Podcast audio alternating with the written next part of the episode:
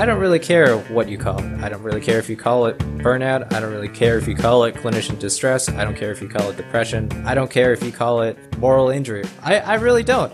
But but the problem is because we have all these terms that are kind of thrown around, we have a lot of stigma underneath a lot of it all, and then clinicians just don't really seek out any sort of help.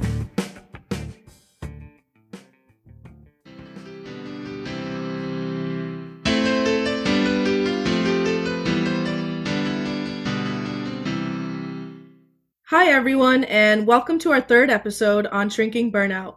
For this episode, it's just going to be us two. We're not going to have any guests, and we're really going to discuss all about burnout, what it means, and some of the controversies behind it. So it's May 17th. The weather outside is getting more and more beautiful, and I have the constant urge to want to hang out, go outside, see friends, do all the fun things that summer has to offer. But of course, we're all stuck inside with the quarantine, and we can pretty unanimously agree that this is an incredibly stressful, isolating, and difficult period of time, regardless of whether or not you're in the medical field. Over the last couple of episodes, we heard from John and Sarah. We heard about their vastly different experiences, but the one thing that stood out to me from both of them was their degree of determination and passion to care for their patients, no matter how difficult things were getting. While we've heard about their experiences, Andy and I realized we'd been throwing around a lot of terms burnout, wellness, resilience, so on and so forth. But what do these words actually mean? The problem with talking about burnout is that there really isn't a good consensus on what burnout is. We have a couple of researchers that have made some research definitions. Christina Maslach's research with the MBI definitely is one of the bigger ones. But there are also a lot of other researchers that have come up with other definitions. The harder part about it is that when it comes to talking about burnout colloquially, a lot of people say and throw around the words that they're burnt out at work. And it doesn't even have to apply to healthcare workers. Sometimes you have people that are teachers, blue collar workers, all sorts of people that mention that they're burnt out. When they say that they're burnt out, that and how it lines up with what the research definition of burnout is doesn't really match up a lot of the times. Just to further define what the MBI is, so the MBI is called the Maslach Burnout Inventory. And so basically, that's one way in which um, we're able to contextualize some of the common symptoms that we think of when we talk about burnout. So, burnout is commonly defined as a work associated syndrome rather than a, a disease. It's something characterized by emotional exhaustion, depersonalization and cynicism, and perceptions of personal accomplishment. So we usually think of burnout as being primarily driven by a demanding work environment. Even before burnout existed as a term, people who were working in healthier settings were still feeling tired. They're still feeling disengaged with their work. And maybe a broader way of describing it is something that's called clinician distress when we talk about clinician distress, it's definitely not just with burnout. And sometimes there's some other non-work related phenomena that can contribute to people feeling a little bit distressed at work.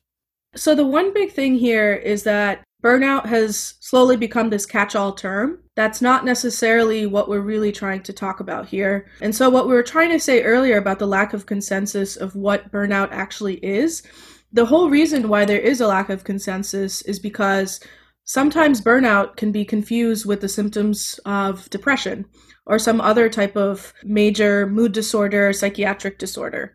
One of the big things with burnout is this perceived lack of control and powerlessness, but we also can see that quite often in depression. So, what exactly is the difference between the two?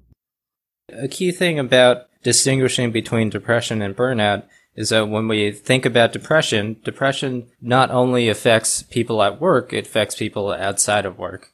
So the downside of when you say somebody is burnt out at work, then you might be missing out on some people who might have some underlying depressive symptoms that just aren't willing or aren't getting the treatment that they need. This was reflected in an article that was written by Maria Oquendo, a psychiatrist in JAMA. She basically wrote that when we use the term burnout a little bit too liberally, we may end up actually stigmatizing physicians or clinicians who have underlying mental health conditions so that they don't actually get the treatment they need. And so, th- what Andy said is really important. It becomes much less stigmatized to call your own emotional distress burnout than it is to say that you are feeling depressed. But there are inherent issues with that. It may delay seeking help for a more serious psychiatric illness. I think the big challenge here and the takeaway is that there's a whole lot of similarities between both. Often, when we think of depression, a lot of times people define it as a chemical imbalance, but it's so much more than that.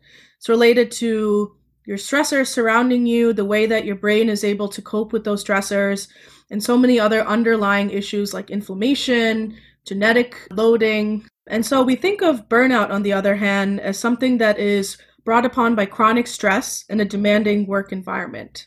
But as we said before, certainly the symptoms between the two are very, very similar. The other problem with using the word burnout to refer to clinician distress is sometimes it places the onus of the person being burnt out on the individual rather than, like Varsha was saying, the demanding work environment. There are a lot of issues and a lot of changes to the work environment that have caused physicians and other clinicians to feel a lot of stress at work and feel really distressed.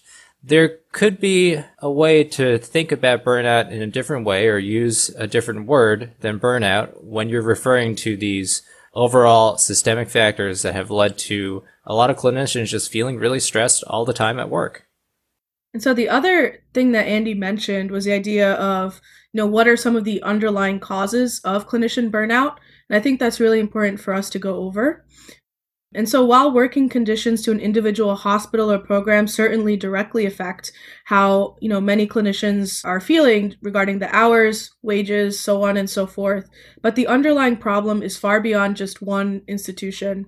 Barriers to reduce burnout um, is essentially related to the fact that our medical system itself is broken. The big changes include just a decrease in reimbursements in general. And the only way for health systems to maintain revenue at this point is to increase the number of patients each clinician sees per day. And certainly, if you're increasing the number of patients, you can't spend as much time with each patient, and you end up having much more paperwork and administrative duties. One thing that has definitely bothered me over the past few years and certainly has bothered many of my colleagues is the fact that the administrative burden uh, really takes away from your ability to spend time with your patients. Varsha, why did we make this podcast? That's a good question. well, yeah. Let me answer this question that I posed for you, Varsha. I think we've noticed that it's really hard for our colleagues and for other clinicians to really come forth and really talk about some of the issues that really give them a lot of stress at work. There's a lot of stigma behind admitting weakness. There's a lot of stigma behind talking about burnout. And there's a lot of stigma in terms of just mentioning that you need a little bit of help. Part of the goals of us talking about burnout and us bringing in a lot of these guests is that we're going to try to decrease some of the stigma about talking about all this stuff. And one of the ways in which we're able to do that right now is through interviewing people from around the country and keeping their names and identities anonymous. One of the reasons, as we had just mentioned, is because they're worried about the implications that could have on their career growth. For many people, I think it's it's always been a big concern to feel like either the people in your direct program, your boss, or even the hospital administration, the media department, uh, will not like or allow you to speak freely with the with the media regarding how how work has been, how you've been coping, especially during COVID nineteen. We've we've certainly seen some articles from residents or other physicians across the country who have been essentially feeling very afraid to speak out because of potential consequences that could have for them on their careers. And so I've certainly noticed that started since medical school actually for me personally i've had some experiences like that yeah and i think something that is worth mentioning about talking about a lot of these things is that sometimes it's really hard to talk about clinician burnout without hospitals feeling a little defensive about how they're running their hospitals. I think if hospitals hear about clinicians that talk about burnout, then they somehow feel like the clinicians are kind of putting the hospitals at fault of what's going on. And sometimes maybe that is the case, but a lot of the times having a discussion about really a lot of bigger factors beyond actual hospital specific issues is really worth having a conversation. And so, something else that I think is really important is the concept of moral injury. So, moral injury occurs when there is essentially an injury to our moral conscience through experiencing, perpetrating, or failing to prevent an act that transgresses our own moral beliefs. So that's a pretty wordy way to say it, but basically, moral injury is describing how we feel, how our conscience feels, and our moral compass uh, when we fail to prevent something that we feel like goes against what we believe in. So that feeling can often result in shame, anger. So, for example, it's when you know what care a patient needs, but you're unable to provide it due to constraints beyond your own control. And that brings up the idea of systems level issues that are beyond an individual clinician's control or even a hospital's control. So, similar to moral injury is a concept of moral distress, which is defined as a distress that occurs when you know what to do ethically in a situation, but you're unable to do so. And that can result in a feeling of powerlessness. And these two terms that Varsha mentioned, moral injury and moral distress, these are two terms that were really popularized last year when it came to trying to redefine clinician burnout. When we're able to talk about moral injury, when we're able to talk about moral distress, then we're really placing a lot of the talk and a lot of the possible changes for burnout on a more systems wide level than on an individual level. And if we're really talking about existing burnout research, existing burnout treatment methods, most of the articles have really focused on individual level treatments, such as mindfulness, yoga, things like that, which maybe it could help some people, but when we're talking about such a big systems wide level issue like burnout is, then it really deserves having a systems wide discussion in terms of how we can change the system. Andy brings up a really good point. What are some of the interventions that we do have to help combat burnout? And as you're saying, a lot of the times it might come in the form of mindfulness workshops, yoga, you know, wellness retreats. And you've certainly seen that in a lot of different fields aside from medicine. And certainly that is helpful. Um, and it can help with relaxation and building skills to handle stress. But ultimately, for example, if I have to see 30 patients in a day, I don't think doing yoga, mindfulness will necessarily help me see those 30 patients. I think the underlying issue is the fact that you're overburdened and overworked, and even the most resilient of us all will still have difficulties in that setting. Totally agree, Varsha. Yeah, and back to the discussion on moral injury. You know, in the healthcare field, we all go into medicine knowing that we want to care for our patients no matter what. We put the needs of our patients first. And that's something we learned from day one. But when you're bombarded with having to write notes and orders, dealing with calling an insurance company for an hour to do a prior auth to approve a medication that we carefully thought through and prescribed your patient, dealing with systems level inefficiency in the healthcare system through redundant paperwork and the litigious nature of the way that we document now. Even your own personal challenges through all of this, like financial stressors, all of these things are certainly getting in the way of our moral belief, as I mentioned, of wanting to put our patients first. And so that results in feelings of powerlessness, shame that you're not being a good enough clinician, guilt, anger at yourself and at the system as a whole from not being able to do what we know is right, being able to put the patient first while maintaining adequate self care. So, where do we go from here, Varsha, when it comes to talking about burnout and treating burnout? I mean, that's a, a really good question. Frankly, I think this needs to be a discussion that starts from the level of training medical students, nursing, just the way that we train the next generation of individuals, changing it from the way that we educate it, educate them, uh, changing the curriculum, and then also opening up more spots in hospitals. Because certainly, I think the the biggest stressor here or issue is that there's just not enough clinicians to serve the needs of our patients. So you think that is a supply issue?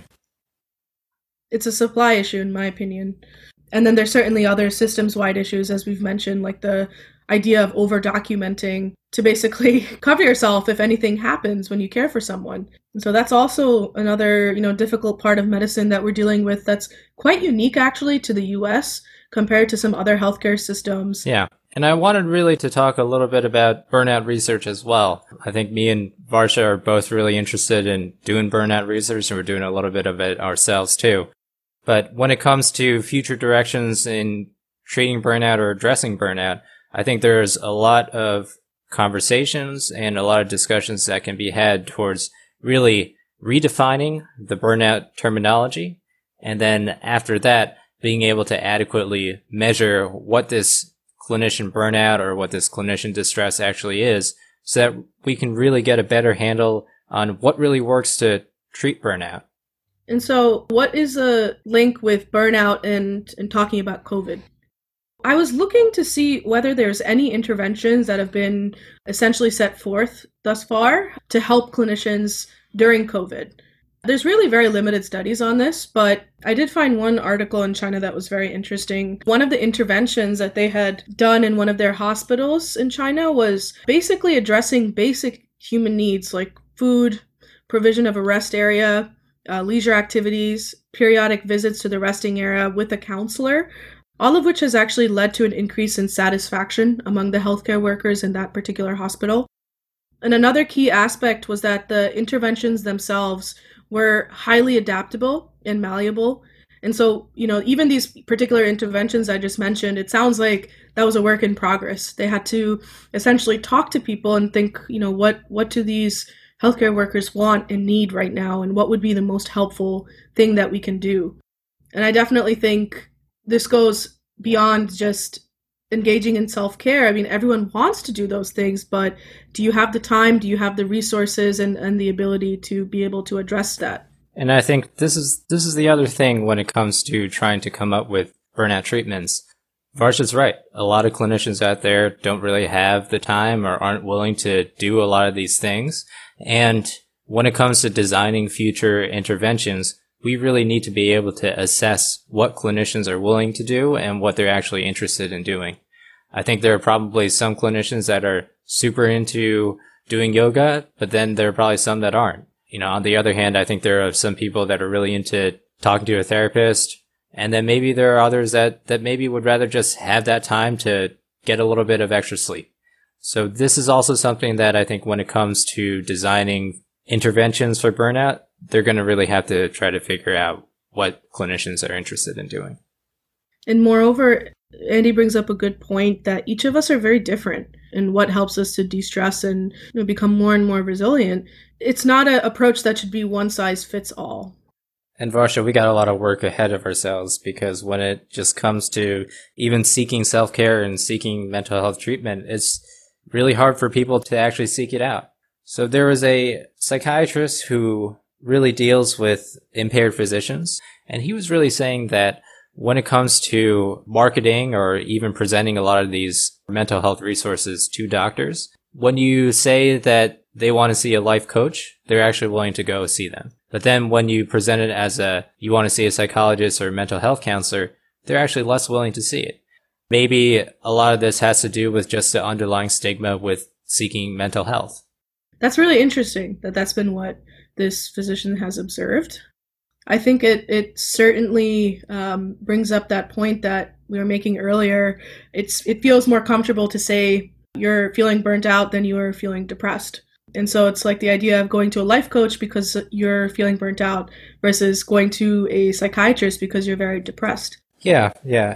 In my opinion, if we're able to actually get clinicians that are distressed the help that they need, I don't really care what you call it. I don't really care if you call it burnout. I don't really care if you call it clinician distress. I don't care if you call it depression. I don't care if you call it moral injury. I, I really don't. But, but the problem yeah. is because we have all these terms that are kind of thrown around, we have a lot of stigma underneath a lot of it all. And then the end result, which is borne out in the literature and also with anecdotal evidence, clinicians just don't really seek out any sort of help. So we really need to try to figure out a way to, to change this. And I think one of the ways is destigmatizing it with our podcast and also just finding a way to talk about this in a way where it's just not weird to, to talk about it in general. Yeah, in a way that people don't get penalized in some kind of a fashion for being open and honest about the way that they're feeling. Yeah, and and I do want to say that there is a reason why people aren't willing to come forward because they're scared that they may be penalized in a way their licensure can be affected, and it's a real concern in a lot of cases. But I think in the end, we need to find a way where we can get these clinicians the help that they need. I think, Andy, we've talked everyone's ear off enough. So I wanted to wrap up. Uh, so, some of the main points that we covered is just a colloquial definition of burnout, what that means, whether or not it's uh, similar to depression or different, um, and then talking a little bit more about the stigma that clinicians face uh, regarding the repercussions of being honest about the way that they're feeling and whether or not clinicians are essentially silenced from being able to do that. Um, and lastly, we talked a little bit more in detail about what are some of the factors that increase burnout and the systems wide issues that we're facing. Yeah, and I do want to say that just because we can't really assess what burnout is on a research level, it doesn't mean that what clinicians are feeling when they're feeling distressed and stress at work isn't real. It is a real thing. This is legitimate. The problem is we really need to have a common language so we can talk about it without people feeling like it doesn't exist. And so, listeners, thank you very much. We love doing this podcast and we've been having a lot of fun with it. Stay tuned for our next episode. We want to hear from you as well, so if you'd like to reach out, feel free to email us at shrinkingburnout at gmail.com. And listeners, for the next episode, we have a very special guest. We're going to have a psychiatry resident who's in his first year and he's had experience working both on the medical floors and also on the inpatient psychiatric settings. So we're going to be able to get an interesting perspective when we talk to him. Take care, guys. Shrinking Burnout is a podcast about furthering the discussion of clinician burnout and recognizing the resilience and hard work that many clinicians regularly demonstrate. Nothing we say on this show should be taken as medical or psychiatric advice.